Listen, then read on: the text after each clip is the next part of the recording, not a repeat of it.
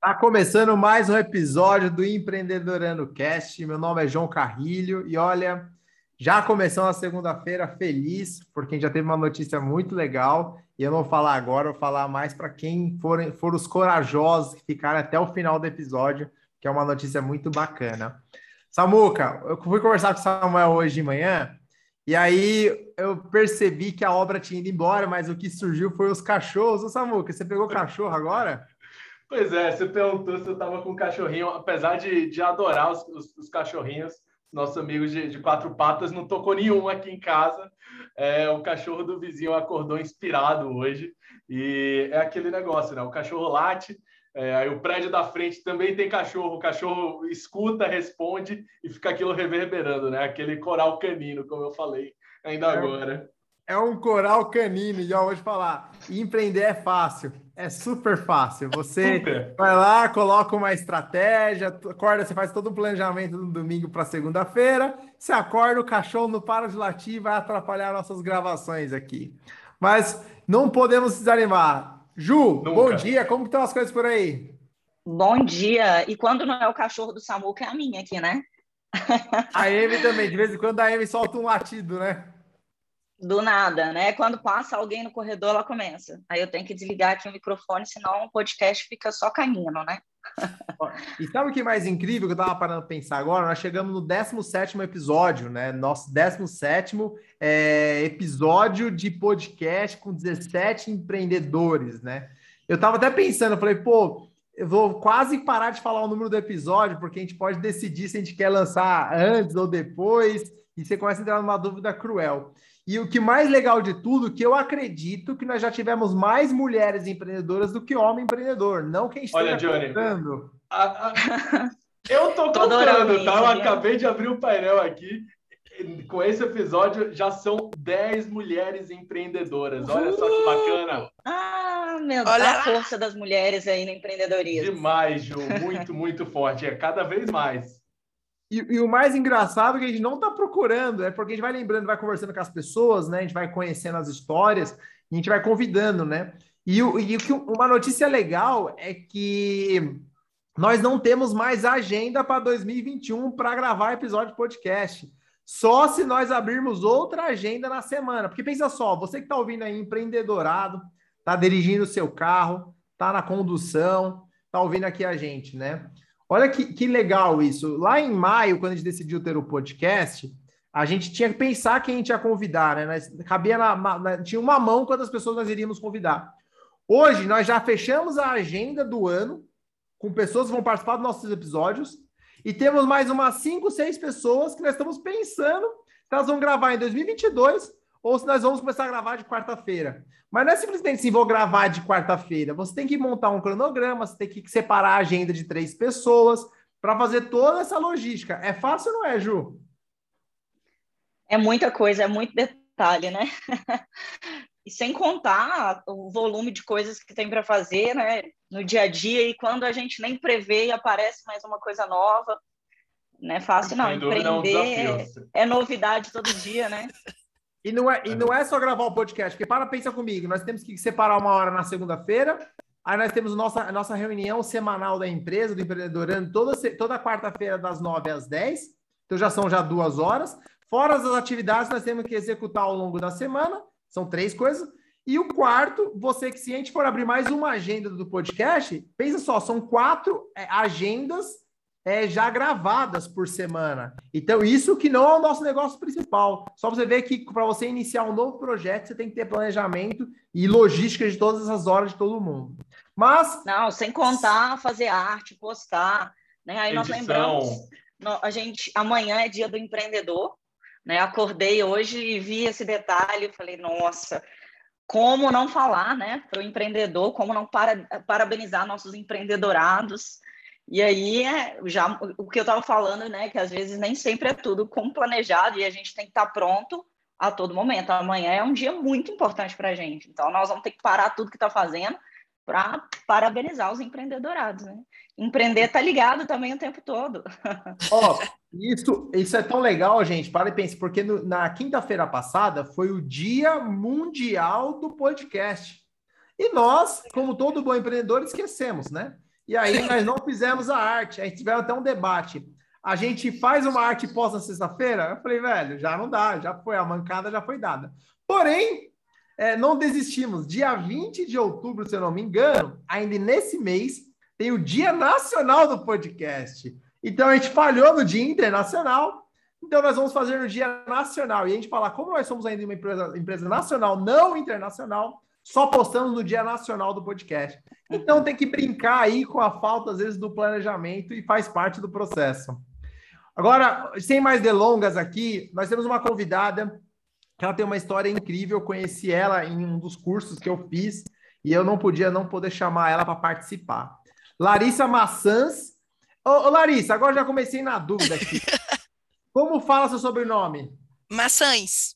Maçãs? É, é uma cesta de maçã. Pega uma cesta de maçã, maçãs.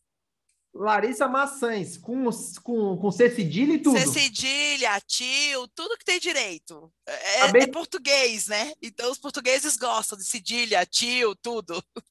Ô, ô, Larissa, eu acabei de descobrir que o seu, o seu nome no meu WhatsApp tá errado, tá com dois S. Eu coloquei Larissa Maçãs com dois S, então já dois vou ter S. que Larissa, Obrigado por ter aceitado o nosso convite. Seja muito bem-vindo ao Empreendedorando Cast. Você agora oficialmente é uma empreendedorada também. Já já a gente vai explicar Uhul! o que é empreendedorado. Larissa, fala pra gente quem é você e o que, que você está fazendo aqui. O que, que, tô... que, que acontece no dia de hoje, né? Quando é que eu cheguei? Bom, eu sou uma pernambucana, erradicada Olha só, minha em São... conterrânea. Ah, você também é da terrinha? Eu sou recifense. Eu sou recifense, com muito orgulho. Né? Terra de gente boa.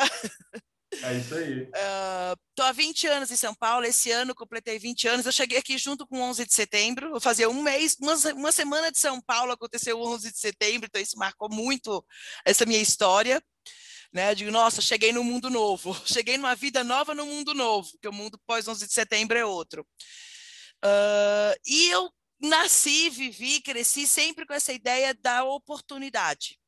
Né? Então, assim, a minha ideia de vir para São Paulo sempre foi assim: ah, lá eu tenho oportunidades, eu vou buscar uma oportunidade. O que é que tem de novo? O que é que acontece? Eu, eu sempre pensei muito em fazer coisas diferentes e não seguir o padrãozinho. Né? Inconformada.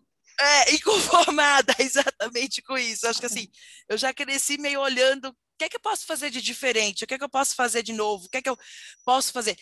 E, mas eu comecei a minha vida, a minha carreira, e eu fui formada, e eu brinco até com as pessoas, eu, eu, eu fiz Universidade Federal, e a Universidade Federal, ela forma grandes pensadores, é, é o papel dela né, é formar grandes médicos, é formar grandes engenheiros, formar grandes administradores. Então, eu fui formada para o mundo corporativo. Eu estudei para trabalhar no mundo corporativo. Só que aí, inconformado, o bichinho ficava me cutucando ali dentro do mundo corporativo, eu não me achava ali dentro daquelas, daquelas casinhas. Foi muito importante, muito. não, não, não jogo fora o tempo que eu fiquei no corporativo, foram vinte e tantos anos de mundo corporativo foi super importante para ter uma visão macro, para ter uma visão do todo, é, conhecer vários ecossistemas, mas mesmo dentro do mundo corporativo eu era inconformada. Né? Então, assim, eu não trabalhei numa linha só, não trabalhei numa área só, eu não fiz uma carreira num canto só, eu fui trabalhando em várias áreas. Né? Então, fui de operações, fui do comercial, fui de fui, até de RH, eu fui de desenvolvimento, né? Um belo dia recebi um convite aí, vamos lá, trabalhar com desenvolvimento de pessoas, porque você desenvolve pessoas, né? é natural. Né? E aí chegou uma hora que eu fiz assim, meu, quero testar, o bichinho do empreendedorismo já estava ali comigo, mordendo, e eu vim para esse outro mundo. Então, tem 2012 para cá, nove anos já, né, que eu saí do mundo corporativo e comecei a empreender. Então, esse é um pouco da minha história. Né? Eu trabalho muito com estratégia, com inovação, com novos negócios, com pensar diferente, com olhar o mundo de outra forma. O que é que a gente pode fazer diferente? É, eu acho que é esse o meu caminho. Muito legal. Fez aí um, um big picture, né? Fez um é. panorama, uma visão geral. É, aqui a gente vai, né? Do inglês ao português, a gente vai brincando. Larissa, Você comentou, né? Chegou em São Paulo aqui no dia 11 de setembro de 2001? Cara, 4 de setembro. Eu tinha uma semana de São Paulo, me achando. Meu, passou uma semana, estourou lá as Torres Gêmeas e aí começou sua vida aqui em São Paulo, né? É. E aí, tira uma dúvida, assim, Larissa, antes de a gente entrar aqui no, na sua trajetória empreendedora, o que fez você querer vir para São Paulo? Cara, o que eu, que eu, eu acho que assim, desde pequenininha, eu, eu, eu brinco, meus amigos brincam comigo que desde a época da escola eu já falava que eu tinha que vir para São Paulo. Né? É, São Paulo é uma das grandes megalópolis do mundo, né? é uma oportunidade. Então, o que me fez vir para São Paulo é saber que aqui, por ser tão grande, as oportunidades acontecem. Então, aqui eu poderia ter mais oportunidades de errar, mais oportunidades de acertar, mais oportunidades de buscar o diferente, sabe? Aqui tudo acontece. É, é, são poucas as cidades no mundo, eu não digo nem no Brasil, mas no mundo em que você tem isso, né? A oportunidade de buscar o novo, de buscar o diferente, de cair e levantar. Eu sempre olhei para São Paulo com a oportunidade de cair e levantar. Legal. E, e, mas você, quando você tomou a decisão de vir para cá, você já tinha um emprego ou veio na loucura? Não, eu tinha emprego. Na verdade, na época eu estava noiva, recém-casando por ali, né? Meu, meu ex-marido, ele tinha mesmo sonho de vir para São Paulo, ele também enxergava isso, essa questão da oportunidade, do mundo, do novo, e a gente veio buscando transferência nas empresas que a gente estava, que a gente estava em regionais de empresas que a sede era São Paulo multinacionais ou nacionais, mas a sede era São Paulo. Né? Então a gente, ele veio e aí eu acabei conseguindo transferência e vim. Né? Mas a gente já tinha essa coisa, tem que ser São Paulo, tem que ir. Isso é uma curiosidade, né? Porque aqui 50% desse grupo tivemos pessoas que moravam em Recife que migraram para São Paulo. Isso é uma é estatística é real ou é uma estatística manipulada? Olha, Johnny, é, eu acredito que é muito real. Eu tenho outros grandes amigos também que é, são excelentes profissionais que também vieram para São Paulo, passaram um período, voltaram para Recife, tiveram experiência aqui, ou que continuam na, na ponte aérea, sabe? É, semelhante a Larissa, desde de sempre eu, eu pensava em São Paulo, eu queria ter essa experiência, morar numa cidade maior, porque proporcionalmente as possibilidades são muito maiores, né? E cá estou há pouco mais de seis anos aqui nessa cidade maravilhosa. Legal. Oh, agora, Andy, agora esse, esse assunto ficou interessante, né? Porque eu sou paulista, né? Então, para mim, vocês, vocês nunca vão ser o que eu sou, né? Então, vocês vão... Mas, na verdade, você está sobrando aqui, né? Você está sobrando nesse podcast. É, é verdade. eu, estou no, no podcast de estrangeiros, né? De, de, de... Ô, Ju, pois é. a Ju é a mais recente moradora de São Paulo, tá? Ela é mineira, tá aqui em São Paulo. Só para a gente abordar um pouquinho mais isso sobre a terra da oportunidade, né? Porque assim, Minas, BH é uma, é, é, é uma cidade grande, né? É, Recife é uma Sim. cidade grande. Sim. É, é, é, diferente quando você mora numa cidade muito pequena, em algum estado, e você vem para uma cidade como, como São Paulo. É, a primeira pergunta para a Ju. É, o que fez você parar a pensar assim, pô, eu quero ir para São Paulo, sendo que BH já é uma cidade grande, sua família já está lá estruturada? Não, e não é só isso, né? Tem, um, tem empresas em Belo Horizonte, né? Fala, o que, que a Juliana está fazendo em São Paulo? Que as pessoas às vezes vão para iniciar seu negócio em São Paulo, né? Eu não deixei, né? Porque eu tô vindo e voltando. É, mas com minhas empresas consolidadas e o que, que vai fazer em São Paulo? O principal ponto que me fez decidir morar em São Paulo foi ambiente. Por mais que Belo Horizonte é, é uma cidade grande, né? Tenho negócios aqui, eu estava sentindo falta de ambiente, de estar em ambientes de pessoas que estão buscando crescer, que têm negócios, é, que conversam sobre isso, que é, são dos inconformados, né? Por mais que eu tenho, na minha família tem muito é, empreendedor, né? tem as minhas sócias, eu estava buscando um outro ambiente de pessoas, sabe? E eu tive a oportunidade, um pouco antes de me mudar, de passar por algumas mentorias e conviver com o ambiente e o que aconteceu na minha vida em poucos meses não tinha acontecido em, em tempos aqui em Belo Horizonte. Eu falei, peraí, o ambiente faz toda a diferença. Então, acaba que a gente vai, né? É, minhas amigas, por exemplo, que eu convivo, hoje eu estou aqui em Belo Horizonte, são amigas da época de colégio, é, por mais que a gente tenha um amor gigantesco, né, as prioridades vão mudando, a gente leva, os caminhos são diferentes. Eu tenho amigas que são concursadas hoje e está tudo certo, né, o caminho que elas escolheram, mas é, foi diferente para mim, é, a nível de empresária mesmo, é, estar em São Paulo. Eu comecei a ver outras possibilidades e aqui eu estava me sentindo diferente, né? Aqui no, no meio ali não é, é a maluca, o workaholic, assim que minhas amigas me viam. E aí eu cheguei em São Paulo, eu falei, tem mais ETs como, como eu lá em São Paulo. É e curioso, eu é curioso ouvir isso, Ju, porque é, eu parto do, eu parto do entendimento assim, pô, em BH também tem empresas, em Recife também tem empresas. Tem empreendedores lá, tem empreendedores sim, que têm lojas, tem comércio, tem empresas, né? Tem grandes empresas de tecnologia em Recife. Uhum. Tem grandes polos, né?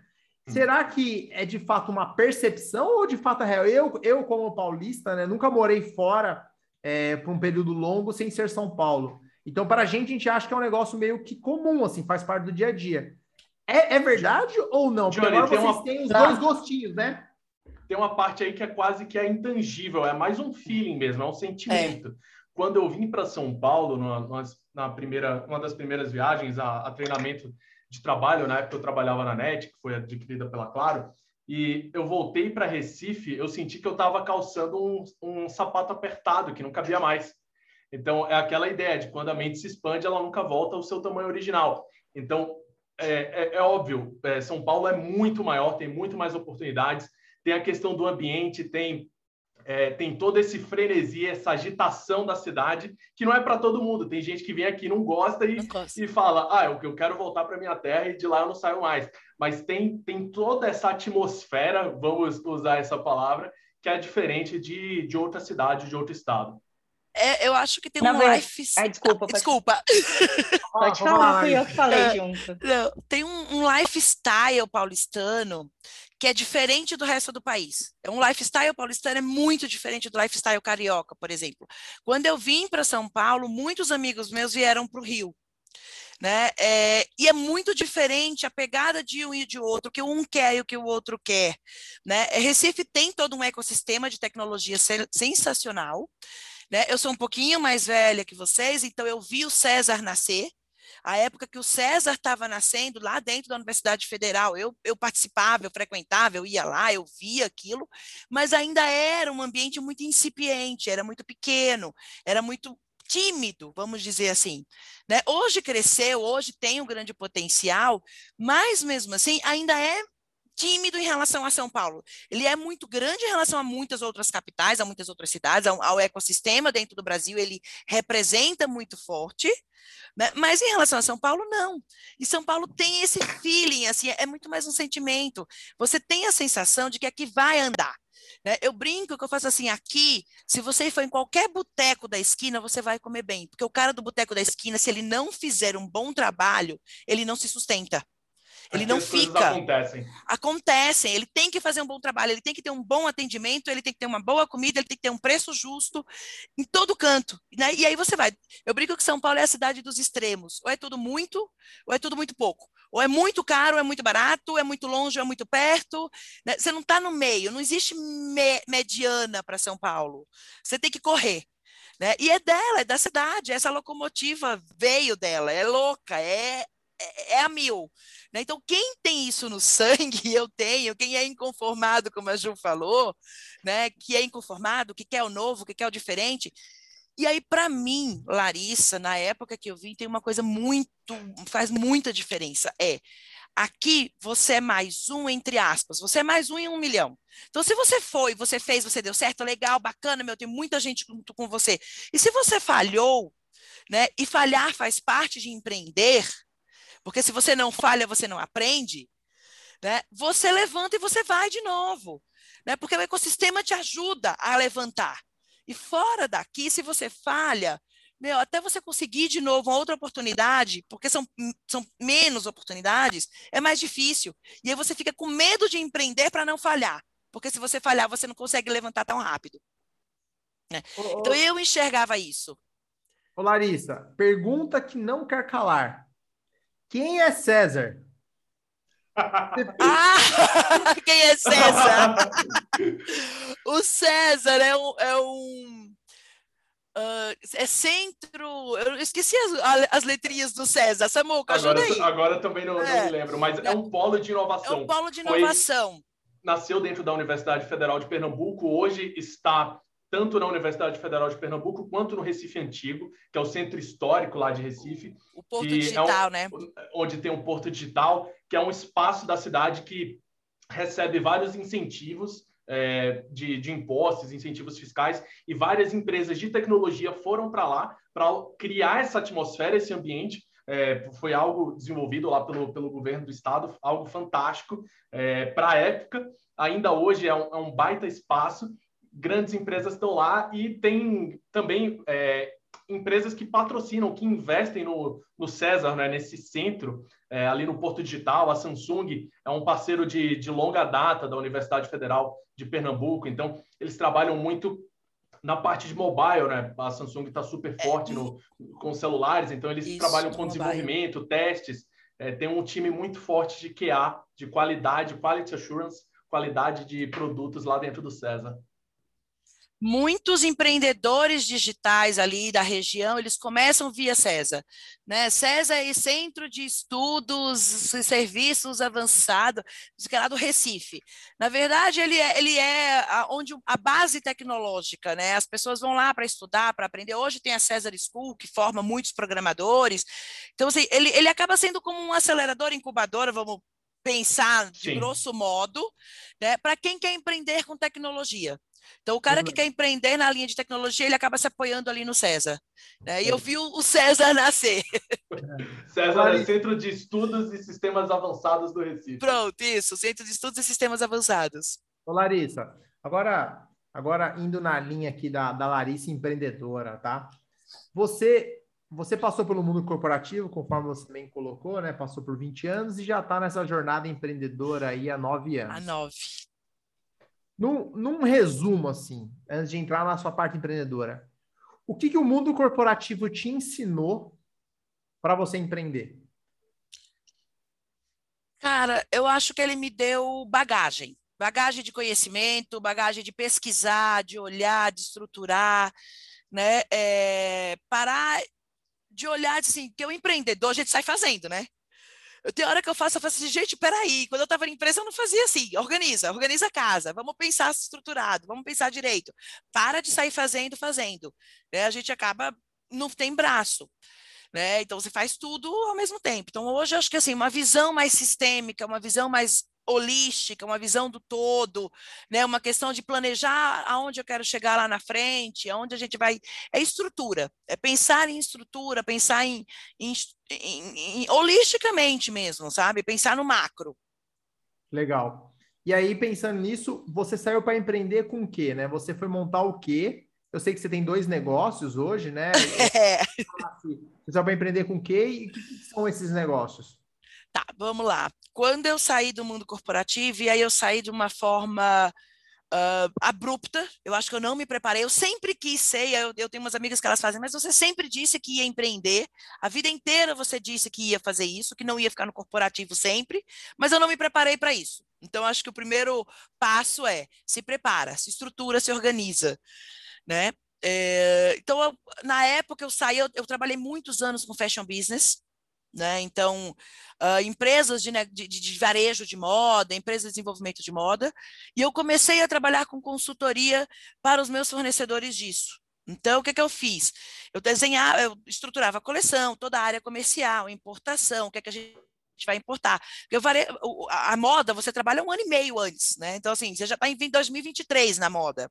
Então, eu acabei trabalhando, trazendo para os meus fornecedores pequenos essa visão holística das grandes empresas, como você estrutura, como você organiza.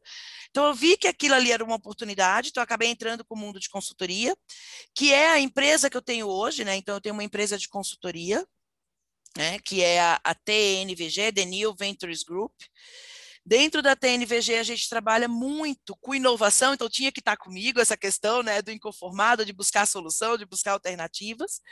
E a gente trabalha muito com um ecossistema de startups, então faz mentoria, faz campanha. Às vezes a gente acompanha tanto dentro de programas, como a gente a startup vem para a gente, a gente acompanha ela individualmente aqui. É, meio que um Venture Builder ali, vamos acompanhando, entrando como um sócio dessas startups, né, que é que a gente pode ajudar a crescer. Né? E trabalha muito com estratégia, com essa pegada menos do passado, estratégia tão formal, tão quadradinha, de cinco anos. Cinco anos, gente, não existe mais. Hoje é cinco meses. O mundo, um ano, já é longo prazo. Né? Você tem que ter visão de cinco anos executando em um ano. Então, a gente traz esses modelos novos, essas metodologias novas de trabalho, de aplicação, design, né? é muito design de serviços. Né? Então, esse é o primeiro da consultoria. No meio do caminho, eu quebrei a cara porque eu ainda tentei empreender com moda. Né? E aí eu fiz assim, não, moda é hobby, moda não é empreendedorando, não, não, é, não é meu, meu mundo de empreendedorismo. Né? É, eu fui para Londres, fiz uns, uma, uns, uns, cursos de moda em Londres e voltei tentando empreender com isso e depois eu vi que não, não dava, não era minha praia, eu gosto disso como hobby. Legal. Né? E aí surgiu a startup em 2019, porque o bichinho cutuca, você está incomodado, você não fica quieto. Quando você começa a empreender, eu acho que você vira um serial empreendedor. Né? E, e aí, dois, final de 2019, começo da pandemia, a gente nasceu a startup, que é a I8, né, a Impacto 8, que é uma startup um pouquinho de fundo social, que é para ajudar, apoiar e desenvolver empreendedores que trabalham com vendas autônomas. Então, aquele cara que é vendedor autônomo, que precisa entender que ele não é um bico, que aquilo ali é um negócio. Né? Então, a gente trabalha com essa linha aí de apoiar esses vendedores autônomos. Oh, que legal, né? A, a, Larissa ela trouxe uns pontos interessantes. Larissa, antes de entrar na Impact 8, para a gente encerrar a nossa conversa em cima do Impact 8, né? Eu tenho uma outra pergunta sobre essa, essa mundo corporativo e aí com como consultoria, você tendo uma consultora de inovação para as empresas e startups, né? Provavelmente é. você deve ter clientes grandes que, que contratam você como consultoria, certo? Isso. Dúvida que não me deixa é, dormir. Essas empresas grandes falam tanto de inovação. Quando elas contratam você fazer um projeto de consultoria de inovação, elas fazem mesmo ou a burocracia interna não deixa? Tem ou os dois casos. Ou é aquela inovação só para inglês ver? Ó, oh, nós temos inovação em termos práticos. Tem os dois, tá, João? Eu, a, a gente fala muito de cultura da inovação. Então, como inovação, como o SG agora está mais na moda, inovação é um termo que virou moda, toda empresa tem que ter a área de inovação, pensar inovador, não sei o quê, e às vezes é burocracia, burocracia não deixa, né? Não explica, deixa... Explica, pessoal, o que é ESG. Ah, o ISG... É... não, aí na hora que ela falou César, eu pensei assim, eu não, eu não sou de TI, então todo mundo aqui está entendendo, então nem vou perguntar, porque deve ser uma coisa simples. Aí o ISG aqui, eu falei, não, não vamos lá. ISG está na moda, é um tá termo tá na moda. muito em alta. O é quem levantou essa bandeira recentemente, ela deu uma bombada, foi o Guilherme Benchimol. Ele saiu levando nas mídias isso aí, aí todo mundo queria ter ESG dentro das empresas. Mas vou deixar. Então, não estou inovada. Estou é, ultrapassada. Ultrapassada. O ESG nada mais é do que a tal da governança corporativa de antigamente. Né? Então, assim, uma uhum. governança corporativa que a gente falava antigamente da empresa, assim, o SG é o Environment, uh, Social and Governmental. Né? Então, você tem lá uh, quais são as práticas ambientais que a empresa tem. Né? Ah, então eu, tenho, eu sou uma empresa que eu não poluo, eu sou uma empresa que estou buscando soluções de melhor proteção do meio ambiente. Né? Então, assim, para o ambiente como um todo, quais são as políticas da empresa, quais são as práticas que ela tem, né? trocar a frota da empresa de, de, de carro a diesel por carro elétrico. Então, quais são as, as, as práticas que você está tendo para um mundo sustentável ambientalmente? Né? O, a mesma. O e, é, desculpa interromper, só para contextualizar. Completar. O E que é o environment que ela comentou, é o ambiente, tá? É a letra E, E de environment, e é a parte de ambiente, é ambiente. o seu cuidado da empresa com o ponto de vista ambiental.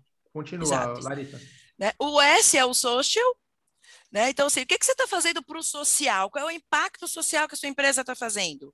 Né? Então, assim, ah, não adianta eu chegar lá e doar a cesta básica, isso não se sustenta. Mas assim, eu doei cesta básica porque agora está todo mundo precisando, beleza, mas e depois? Né? O que está na cultura da empresa no dia a dia? Né? É a cultura da diversidade, então, a sua empresa realmente ela tem uma diversidade dentro dela, diversidade de gênero, de cor, de raça, de tipo de pensamento, de classe social, de tudo. É a diversidade do tudo, é permitir que a diversidade aconteça, é você ajudar o entorno, ajudar a sociedade, o que você contribui para a sociedade. Né? E o outro que é o do governo, que você basicamente está legalizado sabe? Você pagar seus impostos, é você seguir as regras, você é, é, não, não, não é o no excuse para corrupção, ou seja, o jeitinho brasileiro de fazer por fora, sabe? O jeitinho brasileiro de, ah, eu vou botar esse fornecedor porque ele é meu amigo. Não, são práticas de transparência. Né, para o geral, então é a governança. Então, isso o Benchimol trouxe, que isso deveria ser base de todo mundo, toda empresa, pequena, média ou grande, todo mundo devia estar preocupado com isso, porque é sustentabilidade, é futuro. Né? Se a gente não cuidar disso hoje, a gente não vai ter futuro. Só que tem muita empresa que entrou porque está na moda. Então, essas três palavrinhas, essas três letrinhas viraram moda. Né? E aí a mesma coisa da inovação, que é moda. É porque assim, a, o SG, ele resume assim, é você ter governança ambiental, social e corporativa. corporativa. No resumo é isso. O que, que, é, é. Que, que é governança, né? A, o governança é você ter governo. É ter governação, é você ter, de fato, governo e governação sobre as suas, as suas políticas, sobre os seus processos. Então, o que a Larissa está no resumo aqui é as empresas hoje, elas têm que ter esse, esse, isso no seu DNA, senão elas não vão crescer e não vão sustentar na nova economia que estão trazendo, né? Isso, algumas pessoas chamam isso de empresas 2.5, que antigamente você tem, chamava de empresa terceiro setor. O que é o terceiro setor? São as ONGs. São as empresas que não têm fins lucrativos, beleza? Então, são empresas do terceiro setor. E a empresa do segundo setor, que são as empresas é, lucrativas. é, lucrativas, são as empresas privadas, elas têm que agora ter uma visão social, que estão chamando de 2.5, que é na meia, na meia. Ela tem que dar lucro, mas acima do lucro ela também tem que colaborar para a sociedade como um todo. Tem que ter impacto. Impacto social. Impacto e aí onde surge a I8, né? É onde surge a oito. É só fechando a outra pergunta que você fez da, da questão das empresas, se elas abrem para o corporativo, para inovação. Grande parte sim, Tá? A grande parte, quando ela vem, ela realmente quer criar ciclos de design, pensar soluções diferentes, né? pensar. E às vezes a solução de inovação é coisas pequenas, é no dia a dia, é criar cultura dentro da empresa. E aí é uma posição nossa, né? Que foi quando a gente, quando eu saí do mundo corporativo para criar a consultoria, é para fazer diferente. Né? Então, assim, se, a, se, eu vejo que a empresa quer me contratar para fazer um programa de inovação, de cultura, de seja lá o que for, de design sprint, de ciclos de design, ciclos de UX, só porque está na moda, eu faço não. Eu faço não. Não, porque assim, não é o que eu acredito. Eu vou pegar o seu dinheiro, não é pegar o seu dinheiro sabe? Para te dizer que você fez um programa de inovação. Então, assim, isso também eu acho que vai muito do meu, do que eu acredito enquanto empreendedor sabe? É fazer o certo, é fazer com o que eu acredito, é botar na, a, a minha crença. O que, que eu estou acreditando que eu estou entregando? Qual é o valor que eu estou entregando? Sabe? Eu não quero entregar, ah, olha, vai lá e contrata e faz, porque isso tira meu valor. O cara vai querer me pagar baratinho porque ele não vai querer usar. Ele está simplesmente só fazendo. Né? É aquela questão da Coca-Cola e da Dolly. O cara da Coca-Cola não reclama que a Dolly vende mais barato, mas porque ele está entregando uma coisa diferente da Dolly. E está tudo certo. Tem quem entregue Dolly, tem quem entregue Coca-Cola. Né? Então, é isso que eu busco. E aí, voltando à sua questão lá do 2.5 da I8, a I8 sim, a I8 já surgiu como uma startup 2.5. Né? Nós somos uma startup, sim, que tem que dar lucro, nós não somos só um, um, uma comunidade sem fins lucrativos, né? Porque a I8, a base dela é uma comunidade, a gente está estruturando uma comunidade de vendedores autônomos, onde todos se ajudam, onde todos contribuem para que todos cresçam, né? E do outro lado, a gente conecta fábricas que querem vender nesse modelo porta a porta. Então, as indústrias precisam também criar outros canais de venda. Então, como é que a gente faz? A gente conecta e a gente está trabalhando com, esse, com essa comunidade. Só que, se a gente não mudasse a cabeça, a vida, a história dessas pessoas que são vendedores autônomos, que grande parte delas estão buscando complementar a renda para pagar as necessidades básicas do mês, a I8 não tinha razão de existir. Não é só para fazer dinheiro, não é só para fazer a fábrica ganhar dinheiro. Né? É para fazer com que essas pessoas elas melhorem a qualidade de vida através da geração de renda sustentável. Então, por isso que a gente é 2.5. Nosso impacto social está tão forte quanto ter lucro. Legal. E Larissa, agora aqui papo de empreendedor, tá? Uh. É, qual é a diferença da teoria para a prática aí para você? Porque assim, como uma, como uma, como uma consultora de inovação, né? No papel tudo aceita. E na prática aí, o negócio aceita mesmo? Qual é a maior dificuldade aí? Cara, Olha, você ser empreendedor, eu brinco que as pessoas falam assim: ah, ser empreendedor é matar um leão por dia. Não, ser empreendedor é primeiro achar o leão, caçar o leão para depois matar o leão. Não é assim, o leão não está ali, você vai lá e mata o leão, não. Primeiro caça a criatura, vai lá achar o leão. Né? Então, assim, a prática. Olha, você tem que ter muita persistência, muita resiliência, né? é, eu acho que uma das coisas que eu aprendi com o mundo empreendedor é me perdoar. Me perdoar por falhar, me perdoar por não ser perfeita. Eu ainda sofro, tem dia que eu choro pra caramba, sabe? Ser empreendedor é acordar sorrindo e dormir chorando e vice-versa. É, é, eu sofro porque eu planejei, fiz, montei tudo no papel, no papel tá lindo, vamos botar em prática. Putz, o fornecedor não veio. Tá, aquele cara. Então, assim, vamos pensar enquanto I8, né? A consultoria é até um pouco mais fácil, porque é uma venda de serviço, você tem, tem toda uma estrutura, tem trabalho. Imagina que na crise de 2016 a primeira coisa que as pessoas cortaram foi consultoria. É. E eu estava recém começando, eu não tinha nem nome no mercado ainda. Tinha... Hoje eu já tenho clientes grandes, um reverencia para o outro, um indica para o outro, mas no começo não. E é ralação, e você vai pegando pequenininho. Trabalha para ganhar o almoço para vender a janta, né? Para ganhar a janta, vende o almoço. E aí, primeira coisa que cortou foi consultoria. E você olha e você faz: o que, que eu faço, senhor? E agora? Que todos os clientes cancelaram na crise de 16 Tá, então o que é que eles estão querendo? Eles estão querendo treinamento de liderança. É o que eu gostaria de fazer nesse momento? Não, mas é o que eu tenho que fazer para poder manter empreende, empreendendo. Ou eu volto para o corporativo e eu não queria voltar. Então, vamos entregar o que o mercado está querendo. A gente foi adaptando até chegar hoje onde a gente entrega o que a gente quer, né? o que a gente acredita, o que a gente faz. E a gente abre o mercado para a gente. Em vez da gente ir atrás do mercado, a gente abre o mercado para a gente. Né? Então, assim, é difícil. Dentro da I8, por exemplo, a gente começou com o projeto da I8 com umas fintechs que iam fazer o boleto para 30 dias, para os vendedores terem prazo de receber o produto, vender e depois pagar, para dar esse fôlego para esse pequenininho empreendedor, que é o cara que vende porta a porta. Veio pandemia, as fintechs todas, pá, Tá, e aí agora, o que, é que a gente faz? Se a gente não tem boleto para 30 dias, só tem boleto à vista e ninguém tem dinheiro. Né? O que, é que a gente vai entregar? Né? As fábricas que também não quiseram entrar. Então, assim, é todo dia um dia novo. Você não sabe qual vai ser o dia de amanhã. Você detalhe, planeja. Né? É, porta a porta, sendo que tá tudo em quarentena. É, como é que você diz a ela? Não, vai lá, vai bater na porta da sua vizinha. Né? Todas as empresas fechadas, a gente sabe que esse pessoal trabalha muito com, com o networking dentro dos locais onde eles já estão trabalhando. Né? E aí o cara está trabalhando em casa. Como é que ele vai mandar a revistinha? Como é que ele vai mandar o produto? Como é que ele vai entregar lá a camiseta? Né? Então, é se redesenhar todos os dias. No papel é lindo, que na, na prática.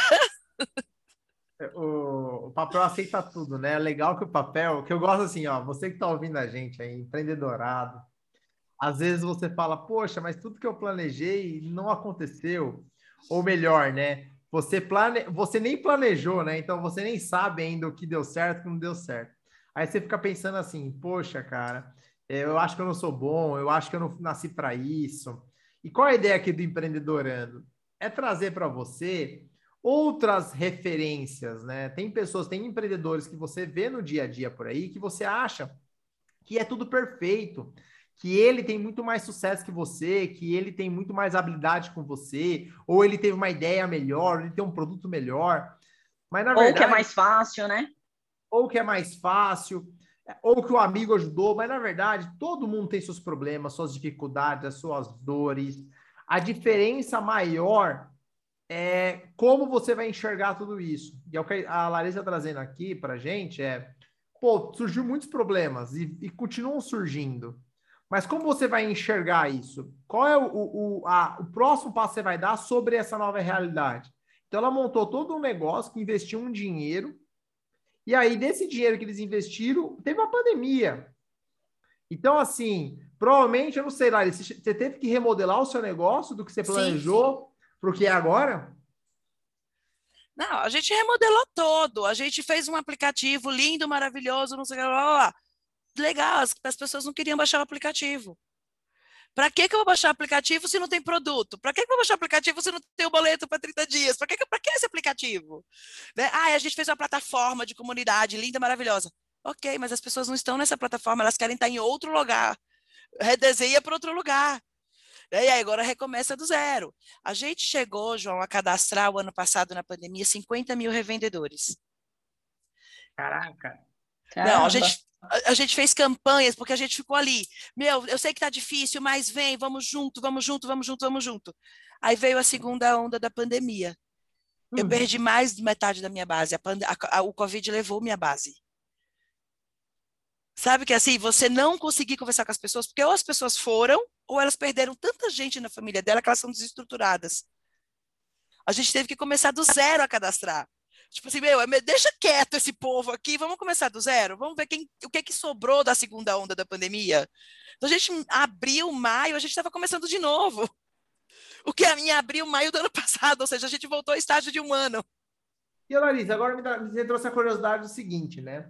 Porque, porque assim, ó, quem empreende já há um tempo, ou quem monta projetos, né? No começo, a ideia ela é muito bonita, sabe? A ideia é legal, ela motiva, ela inspira, né?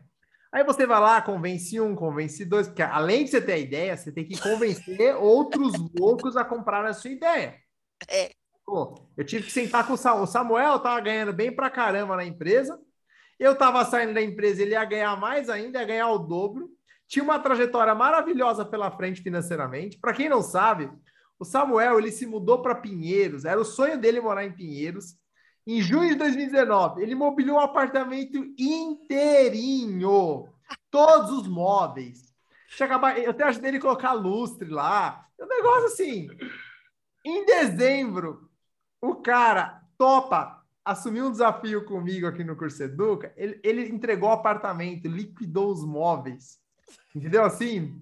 E ele largou um baita de um salário, uma baita de uma carreira. E com detalhe, e com detalhe, Larissa, o cara tinha acabado de se formar nos melhores MBA de cibersegurança do Brasil. Tá aqui o diploma. Tá aqui o diploma. Tinha acabado de me formar. A gente trabalhava com cibersegurança. O ah. João me chamou para empreender com ele, com tecnologia, educação. Eu falei, cara, vamos embora.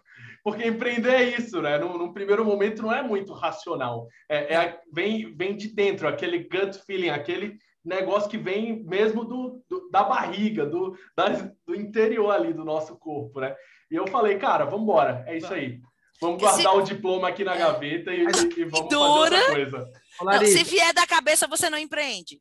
A minha é. pergunta é o seguinte, Larissa, porque assim, você de fato movimentar pessoas em direção àquele propósito, em direção àquela visão, né? Que nem eu tô dando exemplo de trazer o Samuel aqui. É.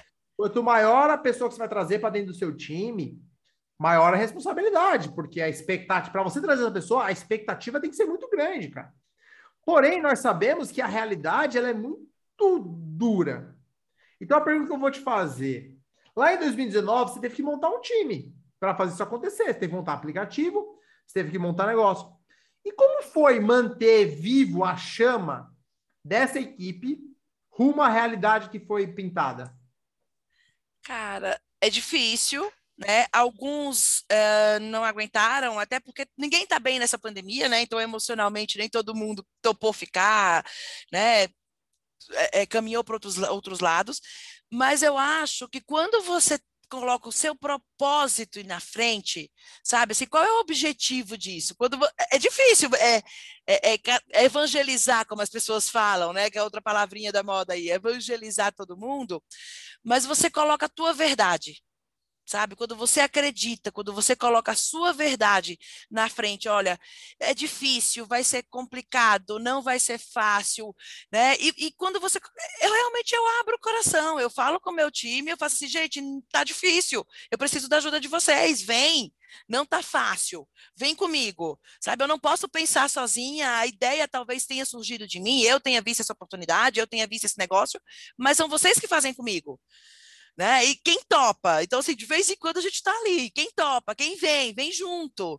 Né? É, eu acho que ser transparente com a, com a sua verdade com você sabe? Você não querer ser super-herói, você não querer ser Mulher Maravilha, você mostrar ali, olha, eu tô indo, eu tô tentando, eu tô caindo, mas eu tô levantando. Isso faz com que as pessoas também queiram cair e levantar contigo. É, isso faz diferença. E Larissa, última pergunta aí, ô Ju, se tiver uma pergunta para a Larissa, pode fazer também. A gente está já em direção aqui do nosso encerramento, tá? Nossa senhora, passa muito rápido. ah, é, passa muito rápido. Demais. Larissa, pensando assim agora como empreendedora, tá? Qual foi a maior dificuldade que você teve durante essa trajetória de nove anos como empreendedora e que você teve que superar, assim, ou está superando? Cara, eu acho que a maior dificuldade, e eu rezo todo dia por isso, que eu faço assim, Papai do céu, me protege de mim. Porque eu me, eu me saboto, eu me boicoto, eu faço as coisas. O que não funciona não é culpa dos outros, é meu. Sabe? O, é, é, é sentar, é ter serenidade de olhar e dizer assim: ok, foi legal, foi bacana, eu consegui chegar até aqui, eu dei o meu melhor, sabe, para isso. Se ainda não foi, se não saiu do papel como eu quero, deixa eu tentar por outro caminho. Porque às vezes a gente precisa contornar. A água contorna a pedra né? E às vezes a gente fica batendo na pedra. Então, isso foi uma dificuldade, e talvez uma, a maior dificuldade de todas é trazer, é, é tirar a complexidade das coisas sabe? Fazer pequenininho. Eu vou fazer aqui, deu certo, eu faço aqui, deu certo, eu faço aqui, deu certo. A gente já olha e aí o, plan, o papel aceita e você bota lá no business plan, bota lá na planilha do Excel, o negócio vai dar, vai, vai bombar. Tá, mas para bombar precisa começar pequeno. E aí a gente está fazendo coisas gigantes aqui, gastando energia, esforço, dinheiro, para chegar lá, mas eu não comecei o pequeno sabe? Foco aqui, é dar o foco aqui. E isso para mim foi difícil porque eu vim do corporativo. O corporativo é tudo muito grande, é tudo um número muito grande, é tudo muito gigante. Tem equipe para tudo, tem braço para tudo, tem gente para tudo. E aqui não, você tem que fazer isso. Né? Aqui eu sou a faxineira, eu sou a secretária, eu sou o marketing, eu sou o TI, eu sou a contabilidade, né? eu sou a operação, a gente tem que ser tudo. Então, isso é, é difícil. Né? E a gente saber parar um pouquinho e dizer: agora é a hora do marketing, agora é a hora da operação, agora é a hora disso. Né? E dizer: eu fiz o meu melhor. E não se culpar, Legal. porque se a gente entra num ciclo de culpa. Larissa, na verdade, Larissa. Várias, várias dicas aqui, aprendizado durante toda essa conversa. Mas eu queria te fazer uma pergunta, né, Farão? Até ah. da questão da gente começar o pequeno, validar o pequeno, porque né? E para bombar, a gente precisa começar com um pequenininho ali e, e, e, maturando. E a questão dos sabotadores também, né? Quanto a gente se sabota, isso para mim é, é, muito claro. Mas eu queria te, é, uma pergunta, né? Se você pudesse aqui, uma pessoa que está ouvindo a gente, que está começando agora, a principal dica, assim, para você fechar, assim, olha, o que eu queria ter escutado lá naquele momento que eu comecei. O que, que seria? Pode ser uma frase, um aprendizado? O que, que aprendizado. você gostaria de ter escutado quando você estava começando? Cara, não desiste. Sabe? Assim, é não desiste, muda a rota. Eu acho que é isso, é muda a rota. Sabe? Não é, não aborta o teu sonho. Sabe? Transforma a entrega. Transforma o que, que você quer. Porque, assim, as pessoas botam na cabeça que tem que ser daquele jeito e você gasta muita energia, muito, muito tempo, muito dinheiro. E aí você acaba gastando tudo que você teve de fôlego, de todo tipo de fôlego. Só que, assim, olha de fora. Sabe? Assim, não desiste, muda a rota. Sabe? É, é, não deu certo nessa rota, vai para trás, olha de fora, muda a rota e continua. Isso, isso é tão curioso, porque Por isso tem muita gente que tem muita iniciativa e pouca acabativa, né? É. Eu conheço de gente que monta de projeto e morre, é impressionante. Porque quando você vai montar um projeto, ele é muito gostoso. Nossa, é um tesão. Porque você põe, dá, dá, dá o nome no projeto, faz o logotipo, faz o site, põe as cores, monta o produto, todo mundo é amigo, tá todo mundo feliz, sabe? Você faz a projeção do número, aí o cara fala, pô, vou ficar milionário em dois anos. O cara faz um monte de projeção, fica tudo bonito. Nossa, é bonito demais. É bonito demais. Mas aí você vai executar, no primeiro mês passa, o segundo mês passa, o terceiro mês começa a vir as realidades, os não vão surgindo, as desculpas vão surgindo, aí você começa a terceirizar o problema do não sucesso do projeto num sócio, numa, num funcionário, você vai terceirizando. Aí você vai falando, ah, não deu certo por causa daquilo, não deu certo por causa daquilo outro, e aí, aí o time vai se desmontando, a empresa vai acabando, e aí é, ele sai e vai montar outro projeto, que ele pega outro projeto, monta de novo e fica legal. Então a grande, a grande, a grande ponto que está trazendo aqui é você que está ouvindo a gente, você empreendedorado aí, o desânimo vai bater. Quando você idealizou o projeto, ele estava bonito mesmo, sabe? Vão surgir propostas de outros projetos muito mais atrativos. E Sim. aí, o que acontece? O que vai fazer você chegar no outro lado é a consistência, é a disciplina. Porque ninguém compra nada de alguém que acabou de nascer. É muito difícil. Porque uma empresa, empresa grande, a Larissa trabalha com empresa grande. Eu estava conversando com o Samuel para a gente fechar aqui, né? Eu lembro até hoje, eu sentei com o superintendente do Bradesco. Eu estava representando uma empresa que já tinha mais de 20 anos, tinha grandes números nas costas, grandes projetos, Grandes empresas já tinham confiado neles. E a gente estava negociando um projeto de uns 20 milhões, mais ou menos, para cinco anos. O que aconteceu? A primeira coisa que o superintendente falou para a gente, tá, e se a empresa de vocês quebrarem, eu faço o quê? E aí, o medo de um Bradesco, uma empresa desse tamanho, é legal, mas e se a empresa quebrar? O que, que eu faço? Eu tenho que colocar no contrato de vocês que eu levo todo o código fonte, eu levo todo o código para minha equipe. Porque quando você vai fazer projetos de longo prazo, 5, 10 anos, empresas grandes, onde está o grande volume do dinheiro, o grande volume de dinheiro está no prazo, está no tempo. Por isso que o Itaú paga, às vezes, 10 vezes mais caro que uma IBM, porque ninguém é mandado embora para contratar a IBM, porque a IBM está aí há 80 anos, 90 é. anos no mercado.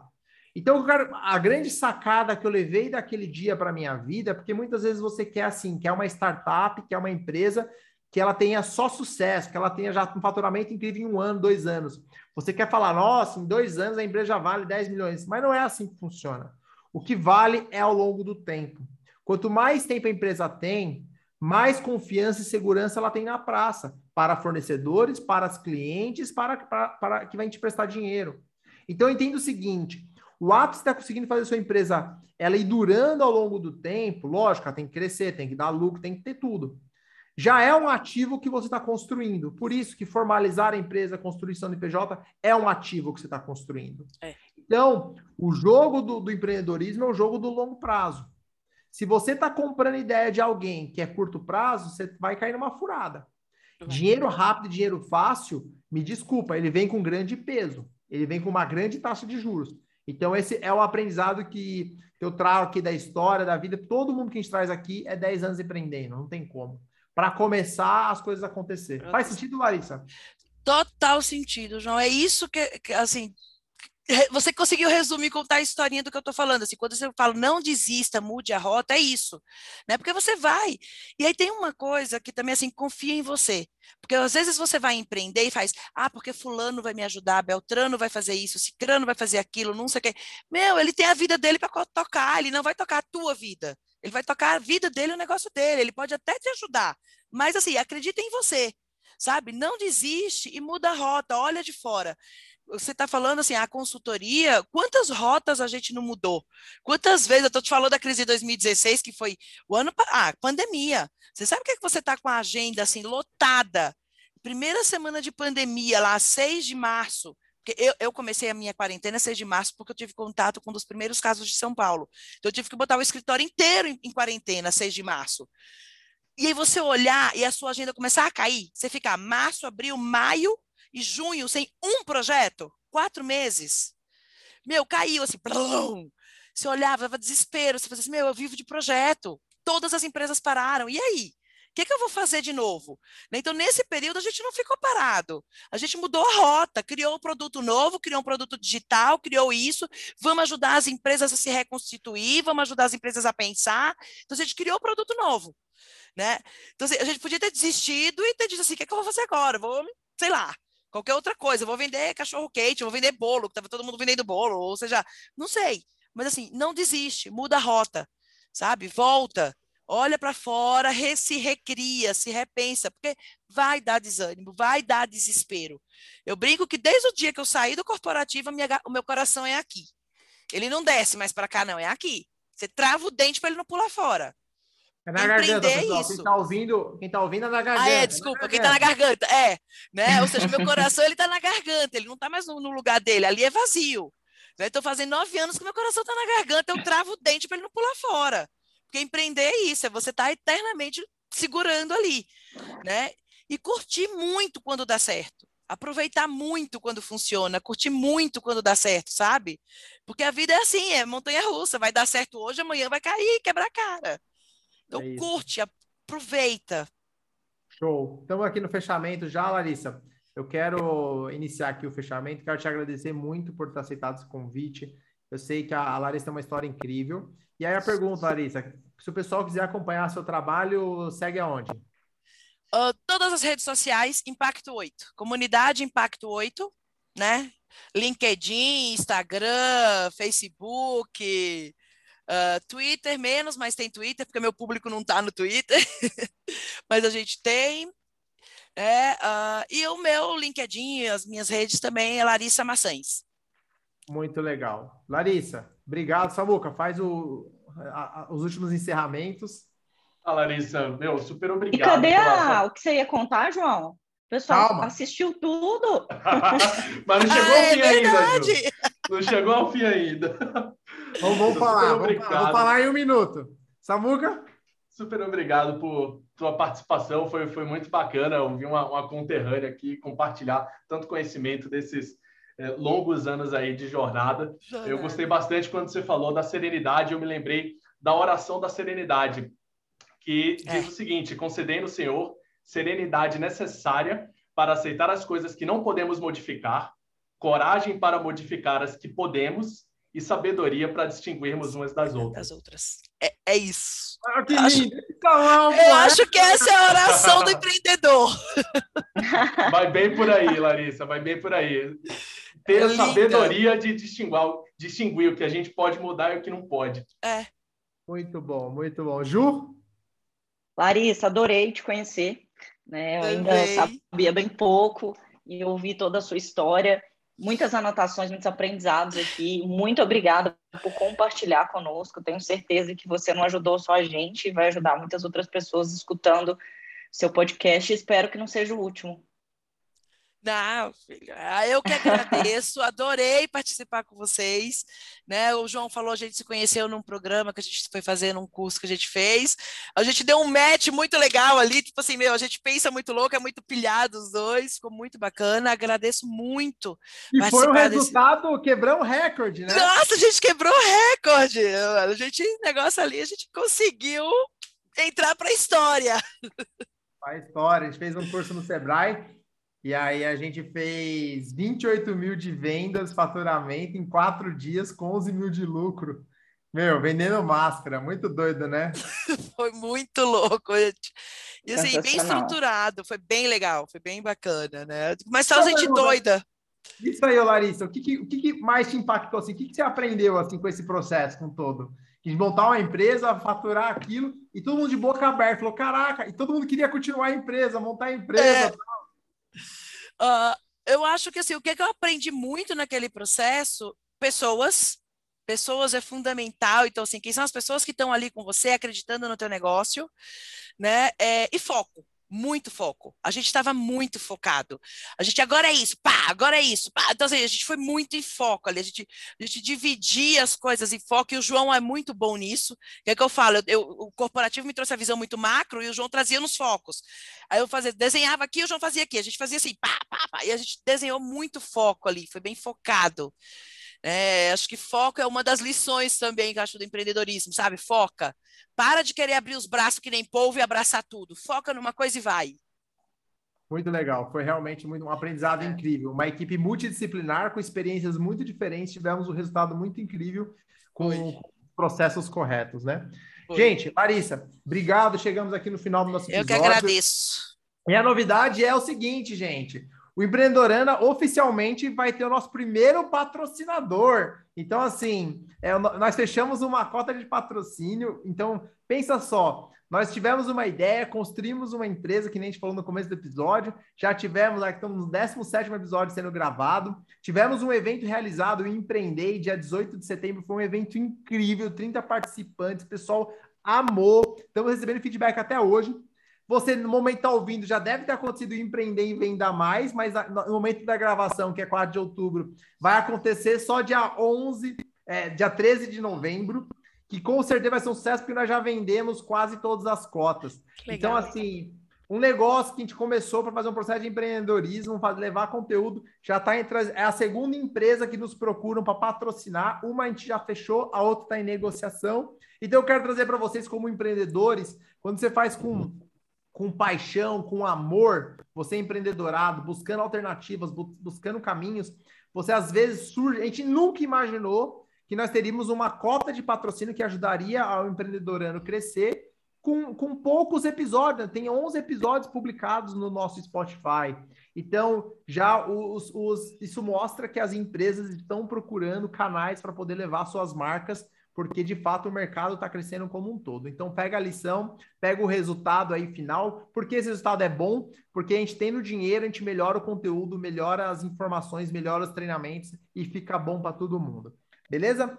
Gente, obrigado. Se você não ouviu os outros episódios do Empreendedorando, é, pode ouvir, porque cada um tem uma história, tem uma visão que eu tenho certeza absoluta que se você pegar a mensagem principal de cada episódio, você vai conseguir fazer a sua empresa crescer cada vez mais. Obrigado, boa tarde, bom dia e boa noite.